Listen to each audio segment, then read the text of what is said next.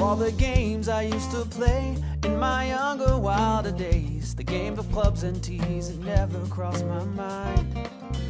But after some discussion with my closest, dearest friends, I decided that... Welcome into the Turn Fantasy Golf Podcast. My name is Andrew Poore, go by Andrew Putters, with my trusty pal Joe Nicely, at Joe Nicely, lead editor of Rotoballer, the golf department up there, PGA Premium Package. Joe, what's Rotoballer got going on for us for the rest of 2021? Yeah, man, we hope folks will go over and check out rotoballer.com. Got a great PGA Premium Package over there. You get my Core 4 every week. Josh Bennett does a great course breakdown every week. Spencer Aguiar's Vegas reports over there. He's been knocking out winners consistently throughout the year.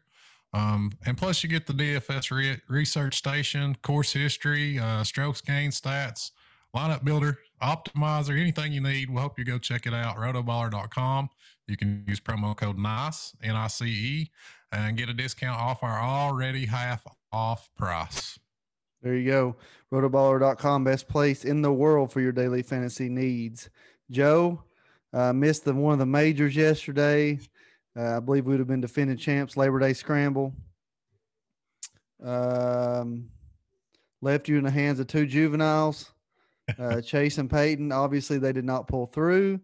So, you know, I'm sorry I did that to you all. Well, I'm not sure they could beat me if they scrambled their shots versus my low ball, but whatever. We missed you over there, AP. In the kids' defense, in Peyton and Chase's defense, they played really well. They hit the ball great off the tee, and we just didn't help them at all, man. That didn't make any putts. Not great approach shots. We definitely minus in strokes game putting and strokes game approach yesterday.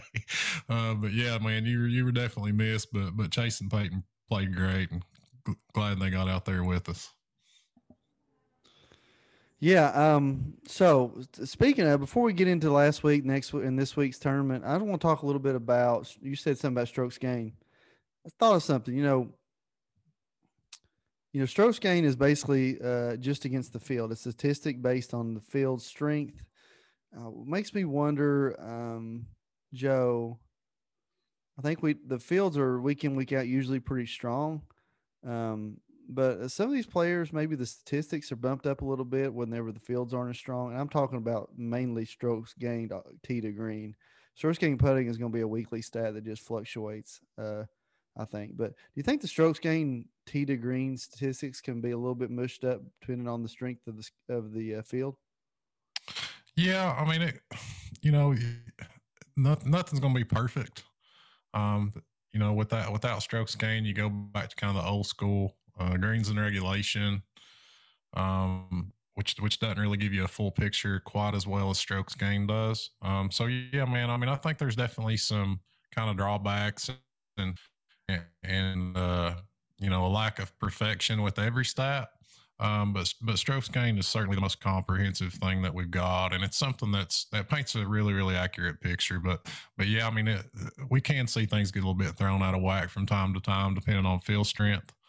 So yeah, man, I mean, in the absence of anything better, certainly the best metric we have to measure these guys though. Yeah. I don't know. Just something that came to thought, especially with Jordan Spieth. You know, I was thinking about these, one-off tournaments that maybe not the upper tier of the majors, maybe not the next tier of fields, but you know, like say AT&T Pebble Beach. And then, even last week where the field's a little bit weaker, he always plays in those and always plays well. I wonder if it kind of bumps those statistics up a little bit because the field's a little weaker. Just a stupid thought that came into my little head there last week. But another great performance by Jordan Spieth and the Charles Schwab Challenge again. It seems year after year he's rolling in top 10, top fives there. Can't pull it out. It's almost identical to last year, except we didn't have like the, you know, 10-hole stretch where he shot like 6 over this time. But hats off to Kokrak. And I tweeted out late Sunday afternoon, no way Kokrak doesn't play in the Ryder Cup this year, right? No way. I don't see how. I think he'd be a great fit, man, especially with where it's going to be held at Whistling Straits. I mean, you have to figure he's a great fit for that course. Not there hasn't played his way in yet as far as actually being a lock, automatic qualifier, but he's certainly in, should be in serious consideration. So hopefully the captain, Steve Stricker, is kind of keeping an eye on things. I'm sure that he is. And, you know, Kokrak was kind of a late bloomer. Had never won until last year. He won at Shadow Creek, and now he's already notched his second PGA Tour victory. So certainly coming on, has worked on his game, has improved his short game and putting kind of being the key areas, and it's paying off in spades, man. A big win for him at Colonial. Unfortunately, I kind of let emotion get in the way last week. You know, I'm a big fan of Jason Kokrak, been rostering him a lot over the last year and a half, and man, he just killed my lineups late Sunday at the PGA when he made that 8, and I kind of let that play a role, and probably not rostering him as much as I should have last week. But great win by him, great performance from Jordan Spieth. We knew he would be there. We talked about him on the show last week. Certainly one of the favorites going in, and played really, really well. Just didn't seem to have his best stuff Sunday. Kind of obvious from the start. Sunday afternoon that he just didn't have his A game with him there Sunday, which it happens from time to time. Don't think it's a choke job by any means. It was just a 2-horse race, and it was one of those days that Spieth showed up and didn't have his best stuff, but he hung in there tough, and Kokrak did as well, and a great tournament. Loved that golf course, and glad to see Kokrak get another win. Yeah, me too. I've come on the Kokrak chain as of late. Just started really at Augusta, and I really fell in love watching him play almost every hole at Augusta with their great interactive app that PGA Tour needs to look into that technology. So have we said enough about Charles Schwab Challenge? Really a 2-man race starting late Friday. They never looked back after you know, Sergio kind of got off the slow start Saturday on the front 9, and the course got noticeably more difficult every day. It's got to be a top 5 golf course, in my opinion, on the tour that they play year in, year out. Got to be a top 5 Colonial. Just my opinion. I know a lot of people like the TPCs, but my opinion, Colonial's top 5. We need to do that one week. Top 5, maybe into the year we'll roll out some top 5 tournaments, top 5 courses. They'll probably interact pretty heavily, but yeah, Colonial is definitely top 5 track. Yeah, I really like Colonial. Just kind of Riviera comes to mind when you're talking about these kind of classic layouts. Colonial, Riviera. You and I both love Harbor Town. Kiwa Island, man, was amazing, which isn't a regular PGA Tour stop, unfortunately, but that golf course I was super impressed with. And man, we talk about great golf courses, Andrew. We can talk about the one we got coming up this week in Muirfield Village, kind of a modern masterpiece that Jack Nicklaus did up in Ohio. Yeah, the Memorial Tournament hosted by Jack Nicklaus, played at Muirfield Village. Designed in 1974. It is bent grass throughout, Kentucky bluegrass, rye, fescue, and the rough mixture. Now, it was redone in 2020 also by Jack Nicklaus. It was supposed to have been redone in the start of June. However, the Memorial, obviously the Workday Charity Open and the Memorial were pushed back to July. Therefore, it started at the end of July. They renovated the bunkers on 6 of the holes. They rebuilt and resodded all 18 greens, relocated several of them, made contour changes on most greens, rebuilt bunkers, revealed seeded tee, and relocated several tees, renovated seeded fairways. And yeah, I mean, they basically redid the golf course after it played after that Sunday round, played one of the toughest rounds on tour last year. They decided to dig the golf course up and redo it. So they were, man, if you remember, they were digging the golf course up right behind the final group last year.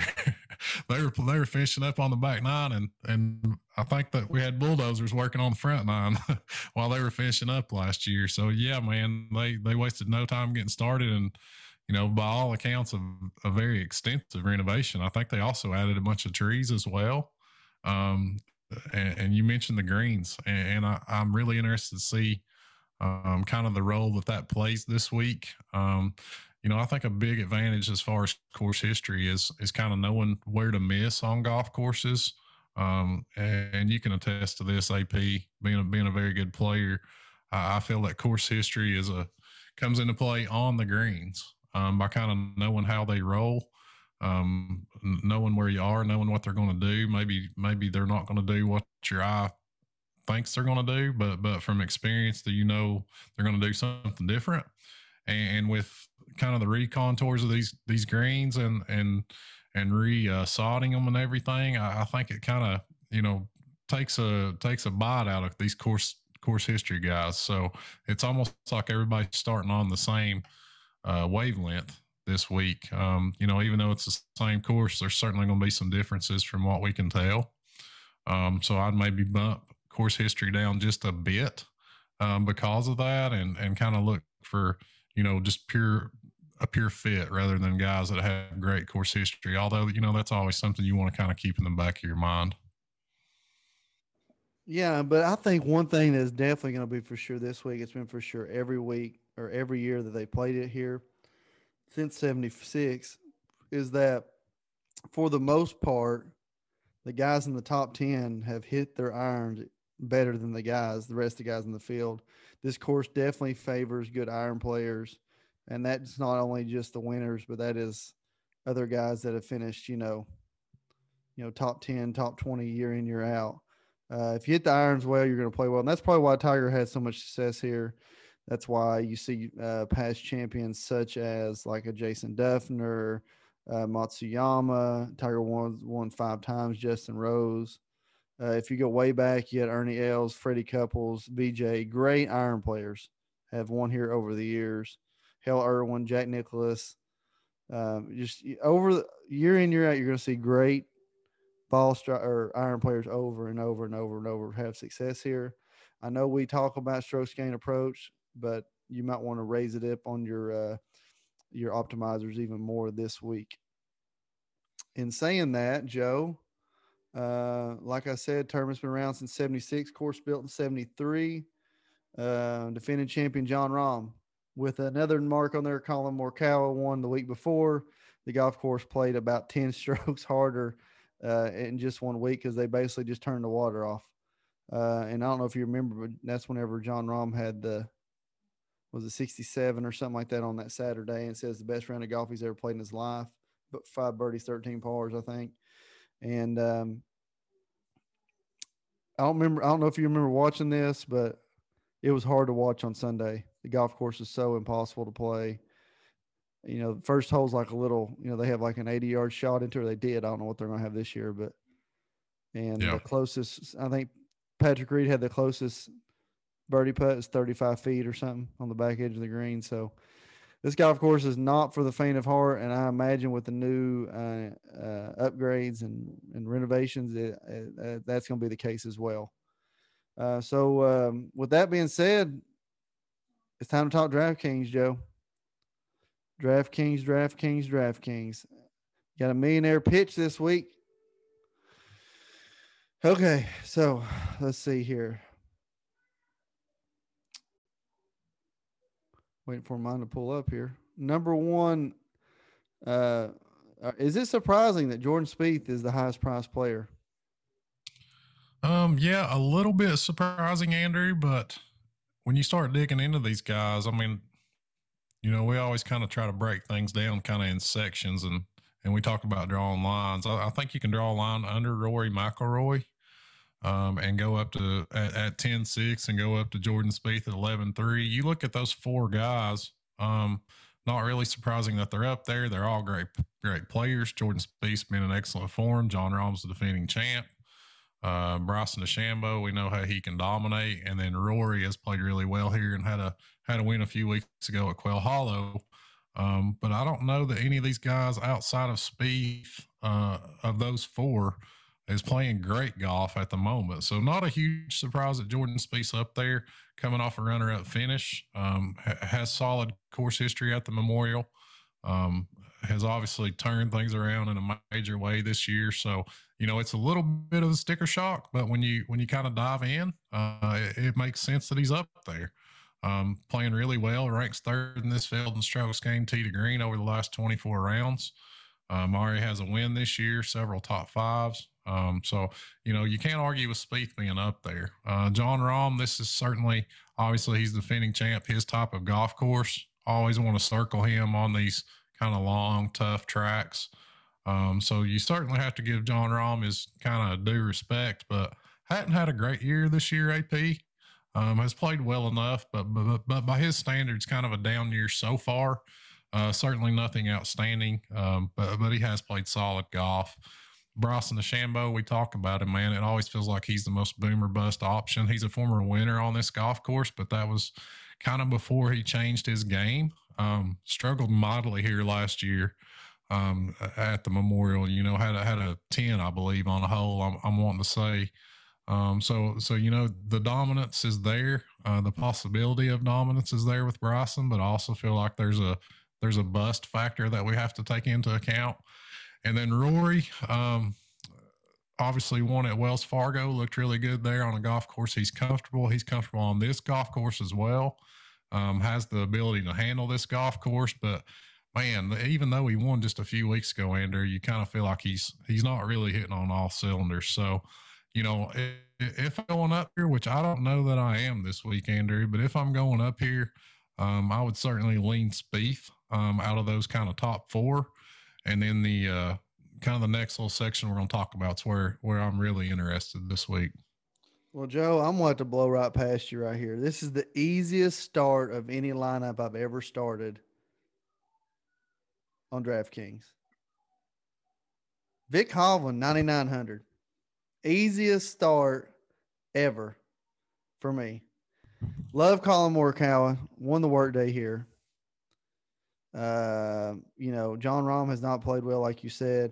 DeChambeau, I'm not on the DeChambeau train right now. Rory, I know he won, but still don't want to talk about him here. I think Spieth's way too overpriced on this course. JT would be the closest for me, I think. He showed some life there. He showed some life there at the end. His, you know what's funny about JT is whenever everybody quits talking about him is when he always wins, and nobody's talking about him right now. So that's kind of scary. You know, it is kind of funny that he's just $300 more than Hovland, but I feel like that's a pretty easy start. Vic Hovland, 9,900. Yeah, I love Vic, man. You know that I'm always on that wagon. Also, same can be said for Morikawa. You know, I was huge on Morikawa last week, expecting him to play well, and he really did, man. But I don't know. It might have changed on his last few holes Sunday, but going down the stretch Sunday, he hadn't made a putt over 16 feet all week, which is ridiculous, and he was still, you know, fighting for a top 10. So we know what the deal is with Morikawa. If he putts decent, he's going to be in contention. If he putts well, he's probably going to win. And the same can be said of JT. I'm with you on there. I'm willing to buy the dip on JT. I love this price tag at 10.2. Only the second time in 2021 he's been priced below 10.5K. The other time he was 9,900 at the Players, and we know how that turned out. So love both Morikawa, Thomas, Hovland. Really, man, from Morikawa at 10.4 down to Tony at 9,200, I'll be peppering those guys in, man, just leaning heavily on that section. And we'll talk about a guy when we get to the bottom of the salary scale, but I think you can get three of those guys in this week, Andrew, with the player I kind of have in mind that we're going to touch on at the bottom of the scale. But I think it's definitely possible to get two fairly easily. And I think you can get three of those guys, man. I'm really going to be leaning on that pool from 10.4 down to 92.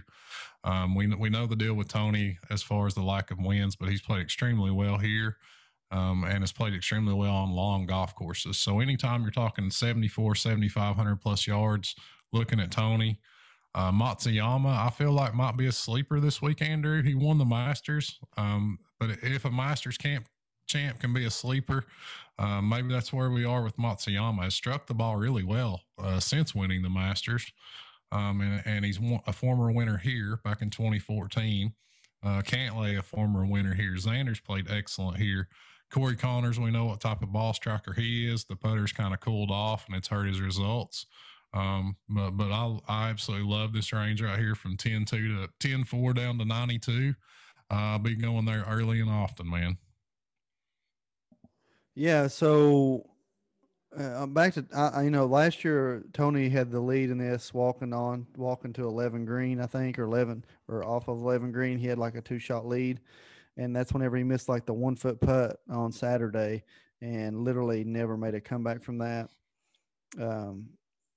So yeah, I like Tony, but I feel like as well as Tony has played at times, and as well as Corey Conners to play, I'm kind of putting them in the same bucket as they might be fakers, or they haven't been able to necessarily close the deal. I know Conners not been around anywhere close to the amount of time Finau has, but they're like top 10 machines, they're top 20 machines, but you know, when you're paying these premium prices above $9K, you're going to need a lot of top fives out of that to be successful. And I you know how big I've always been a believer in play guys that make a lot of birdies, play guys where if they start out with a couple of, they shoot 40 on the front nine, they can make the cut like Chris Kirk did, even though he shot 77 on Sunday. Let's don't talk about that.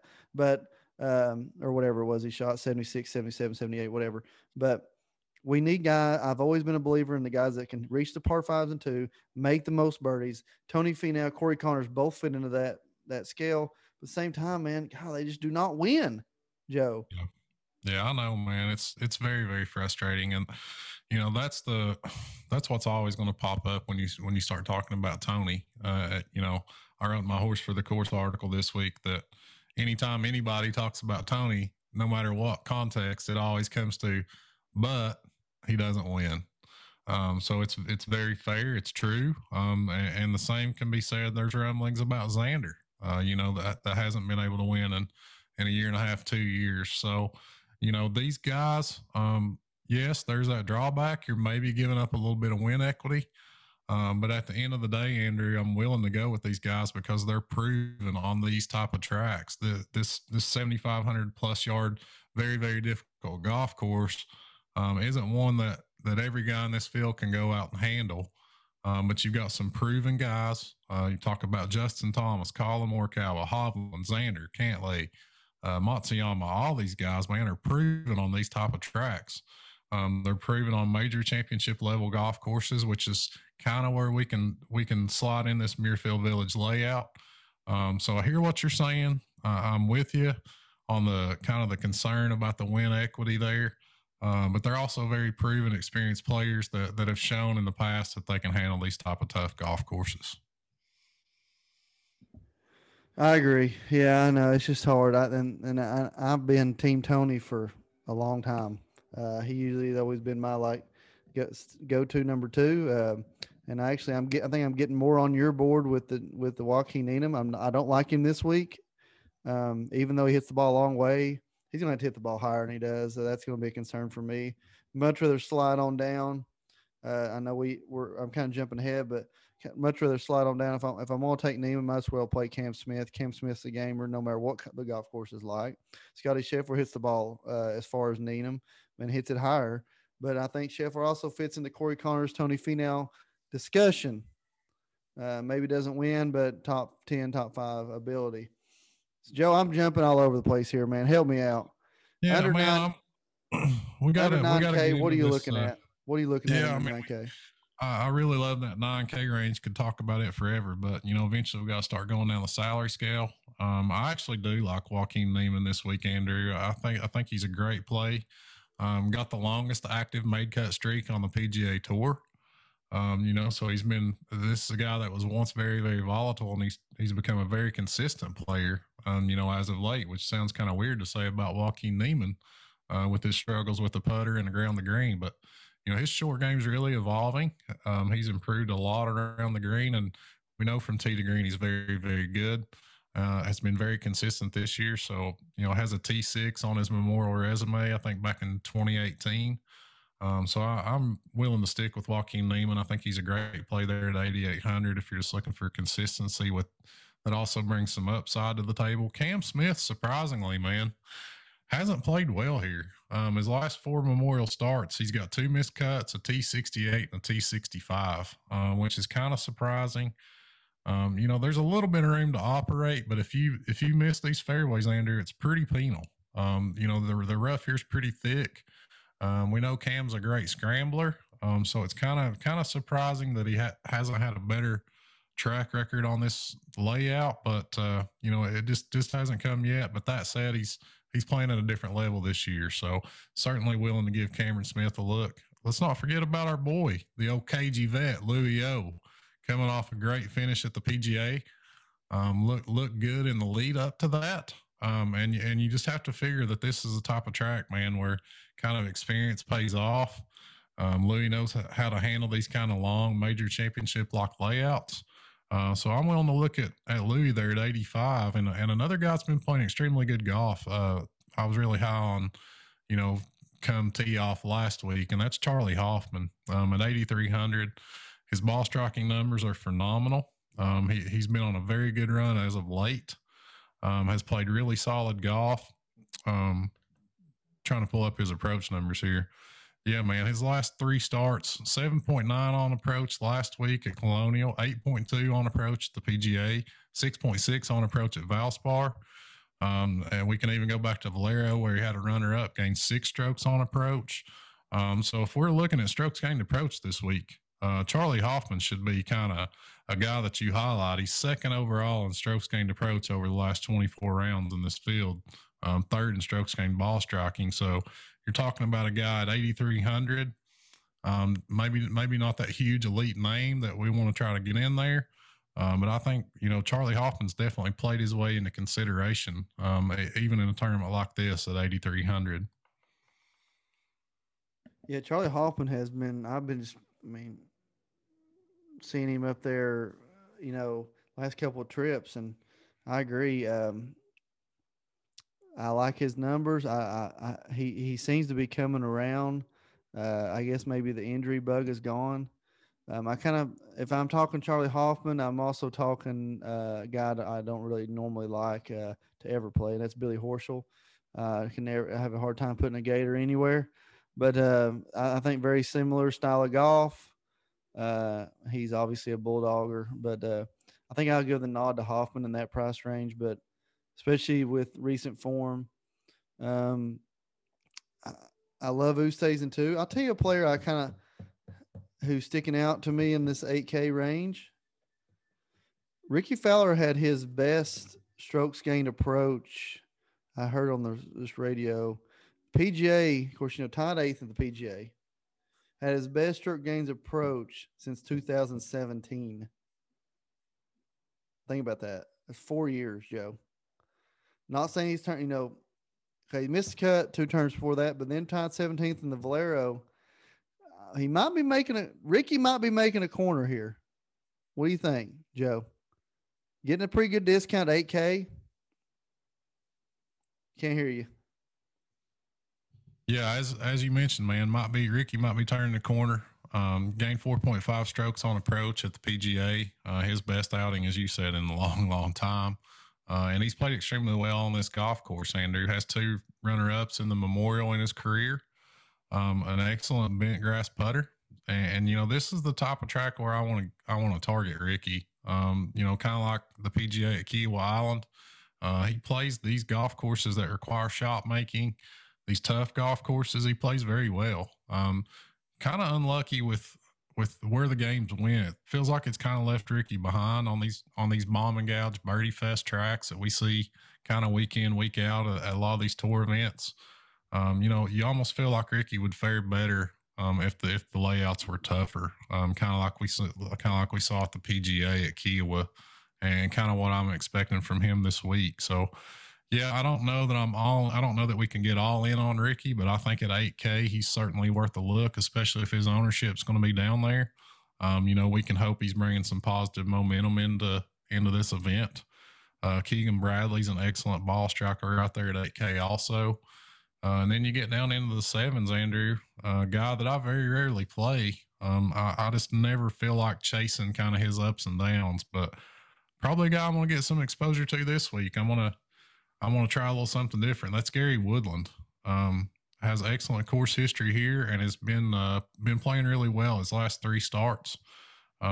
He's one of those guys. We start narrowing this thing down to the type of guys that can handle this length of golf course, and Gary Woodland's certainly one of them. His Memorial results reflect that, and he's played well as of late. So give me your thoughts on him, Andrew. I'm not a huge Gary Woodland guy. As far as playing him in DFS, I think he's a great dude and like to see him do well, but he's just one of those guys that I never seem to feel comfortable pulling the trigger on. But I'm thinking about Gary Woodland this week, man. I like the narrative. I like the narrative on Woodland. My concern is the consistency. Like you said, over the last 4 or 5 tournaments, though, he's played pretty well. Bombs it off the tee.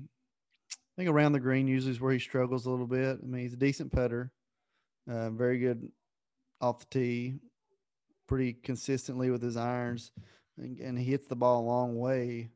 I would just worry about the consistency, right? But you know, yeah, more of a GPP type play than a build your lineups around type of guy. Yeah, and be honest with you, if you're missing greens at Muirfield, you're not going to be in contention anyway. You need to be putting at birdie on these, so you maybe that around the green stat really doesn't matter that much. So, you know, I do love his price, but and I definitely love him over the next, you know, the Adam Scott, Bubba Watson, Mark Leishman combo there, and even down into Jason Day. I love him above all those.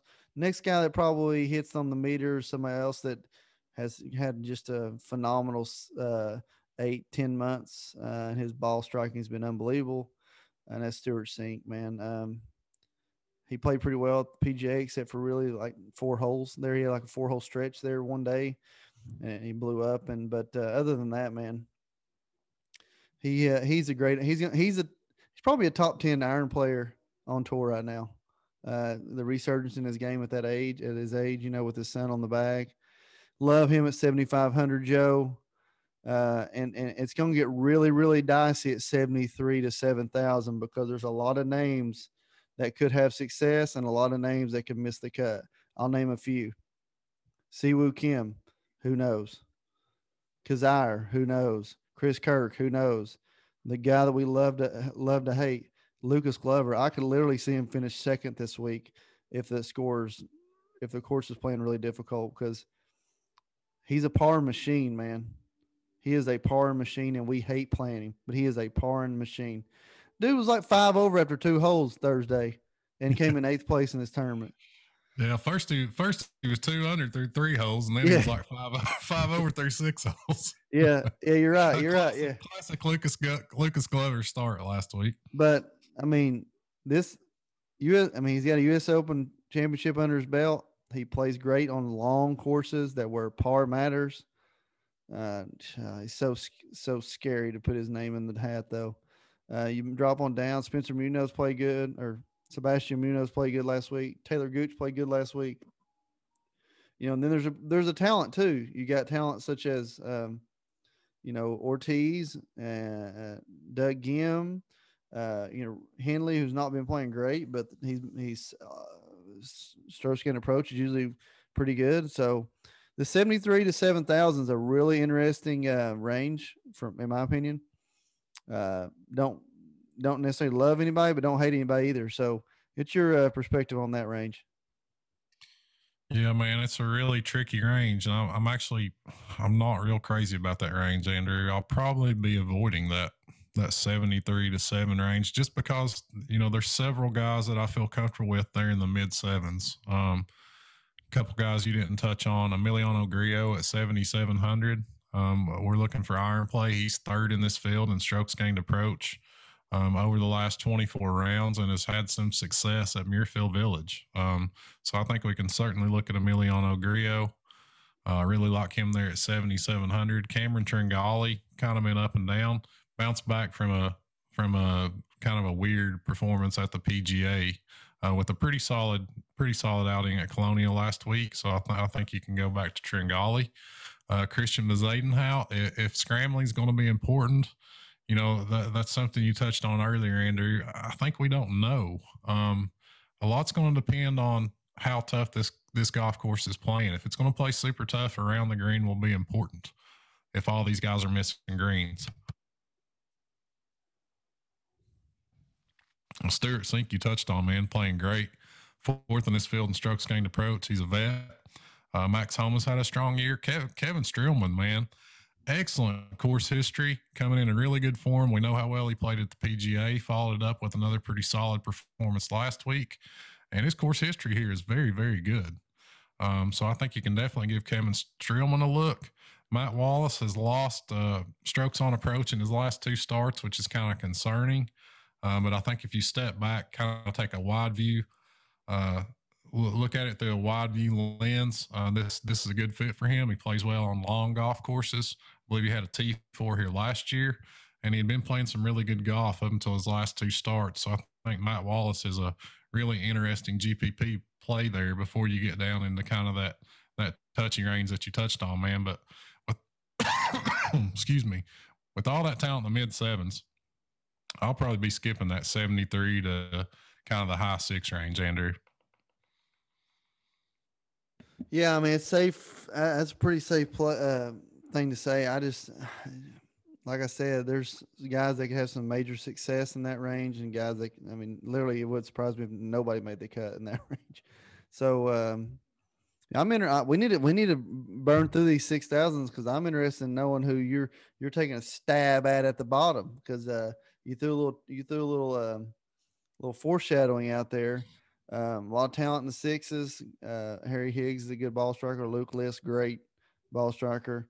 Sepp Straka, Lanto Griffin, Doc Redmond. These are all very good iron players. I think, you know, Doc Redmond's got it in. He's got an ability to be like a superstar, and we're just waiting for the breakout here. I'm still struggling with some consistency names. The one name that, you know, I don't like either one of them, but a couple of guys that have great course history here who have played terrible over the last 3 years, and that's Holmes and Duffner. A couple of vets who have great course history here but have not played great as of late. Two names I'll throw out down there that I do kind of like, and that is Russell Knox and Kyle Stanley at 6,100. Both of them are grinders, and they hit the ball very well. They do not putt great, but they are grinders, and they hit their irons very well, Joe. So I don't know if you're going to hit on either one of those, but that's just some names in the 6,000 I'm throwing out. I'm not in love with the upper sixes. I know Cam Champ's cheap. I know Rowinski's cheap. Martin Laird's cheap. There's a lot of names in there, but I'm just not falling in love with any of those. And Joel Damon broke my heart last week. So 6,000s, Joe, hit it. Ding, ding, ding, ding. You hit on him, Andrew. Kyle Stanley, baby. We're going all the way down to the bottom at 6,100. Kind of a really similar situation to Vincent Whaley last week, man. You know, I think Vincent Whaley was, I believe, 6,200 last week. And, I just felt it was way too cheap for the type of golf he's been playing. Yes, there were risk involved, but, you know, overall, if you're ever going to play a guy down there, Whaley last week was a perfect example of a guy you could take a stand on. And I feel that way about Kyle Stanley this week, man. Has a T6 and a T2 in this event at Muirfield Village. Has gained 21.8 strokes total in this event over his last three starts, and is coming in playing pretty dang well. Had a pretty good outing last week at Colonial, logged a T8, gained 8.2 strokes on approach last week, gained 5.5 strokes on approach at the Wells Fargo, had a T26 there, had a T39 at the Valspar. So we're talking about a guy that's made the cut in his last three starts and is coming off a T8 in which he gained 8.2 strokes on approach, has a T2 and a T6 on his resume here, Andrew, and we can get him for $6,100. Now, you know, obviously we're taking some risks when we move down this low on the board. But you're talking about rostering Kyle Stanley and working in three guys from that price range we talked about, that Morikawa down to Finau price range. You're talking about Kyle Stanley plus three of those guys with a little bit of salary flexibility left. So, you know, I'll probably have more Kyle Stanley this week than I care to admit. It's a DraftKings only type of play for me. I think he's 8,800 on FanDuel. We kind of always look at things from a DraftKings perspective, but at 6,100 bucks, man, it's just one of those things that I'm going to take my chances, and whatever happens, happens. I feel you on Russell Knox. Ended up with quite a bit of him last week. He barely missed the cut, but has made his last four cuts at the Memorial in this event. So I can see Russell Knox there as well, but I'll be making a big stand on Kyle Stanley this week. Yeah, you might want to maybe dip and dunk Stanley and Knox there at that price, just to, to smooth out your exposure there, Joe. So we're just wrapping up the show. We got one more part, and it's the most important part of the show. Hearts and darts, Joe. Where's your heart at? Where's the dart at? I feel like I already know where your dart is to an extent. You kind of dropped a hint, maybe, possibly. So let's go darts and hearts, Joe. Where you at? Yeah, man, I guess I was a little bit obvious about the dart. Kyle Stanley, 6,100, going there. Also I'll give a look to our boy Patrick Rogers there at 65. We talk about him a lot on this show. Hasn't played great lately, but this is the type of golf course where he can play well, where there's four par fives, where off the tee play matters, and he's played well at Memorial traditionally. So I'll give Patrick Rogers a look, but Kyle Stanley's my dart. My heart, I'm going to go, man, I just love that range so much, Andrew. I got to pick a guy kind of from that sweet spot range. I'm going to go Hideki. I think he'll go a little bit overlooked this week. I think a lot of people are looking at Cantlay. I've seen a lot of people talking about Xander. And while all those guys are really good plays, I look for Hideki to play well this week. So Kyle Stanley, my dart, and Mr. Matsuyama got my heart this week. Well, where are you going? I think on the dart plays got to be Stewart Sink. Played solid now for 10 months, like I said. Probably wouldn't be a shocker if he finished top 10. So that's kind of my dart there. Stewart Sink, 7,500, and I've kind of talked myself out of Hovland. Love Hovland at 9,900, but after a closer look, if you can pay 300 more to get JT, nobody's talking about him. JT, too cheap. By the dip on JT, he's too cheap. So Justin Thomas, Stewart Sink, you got Kyle Stanley, Matsuyama. Yeah, man, let's do this thing. That's Joe Nicely. I'm Andrew Poore. Go by Andrew Putters. Thank you, Rotoballer.com, for being the #1 place in the world for all your daily fantasy needs. When logging on, type in that promo code NICE to get a discount already off the half-off price. This is the Turn Fantasy Golf Podcast. Once again, Joe, I apologize for leaving you, Eddie, and Stacy with the juveniles for the scramble. That will not happen again under my watch. Let's go the Memorial Tournament, brought to you by Jack Nicklaus. Thank you, folks. This is the Turn Fantasy Golf Podcast. I decided that I'd give it one good try. That was my first big mistake. I've already hit 3 in the lake. It's gonna dry.